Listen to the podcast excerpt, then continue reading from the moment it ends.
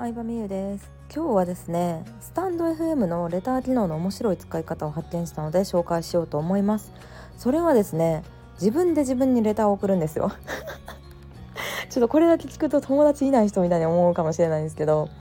自分で自分にその話したい内容をあのレターで送るんですよね。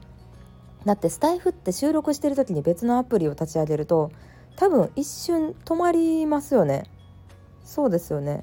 あのそう収録が止まっちゃうんでそれをなくすために話したい内容を自分のレターに送ってそれを見ながらね話すっていうのを、えー、やっております。はい。メモ代わりに、えー、使えるということで新しいスタイフのね、えー、使い方紹介でした。うんスタンド FM はまあ機能的にはねあの誰でも使いやすいっていうのをコンセプトにしてるので、まあ、シンプルイズベスト。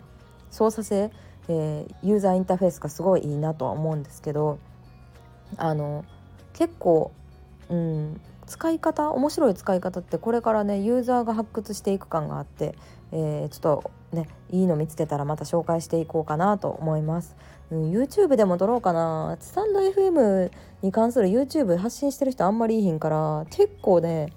そのスタイフ関係の動画撮るとバズるんですよねまあバズるって言っても私の YouTube の中ではなんで大体1000回とか2000回ぐらいなんですけどうんなのでまあ面白い機能をね発見したらそれを集めてまた YouTube 撮ろうかなと思います。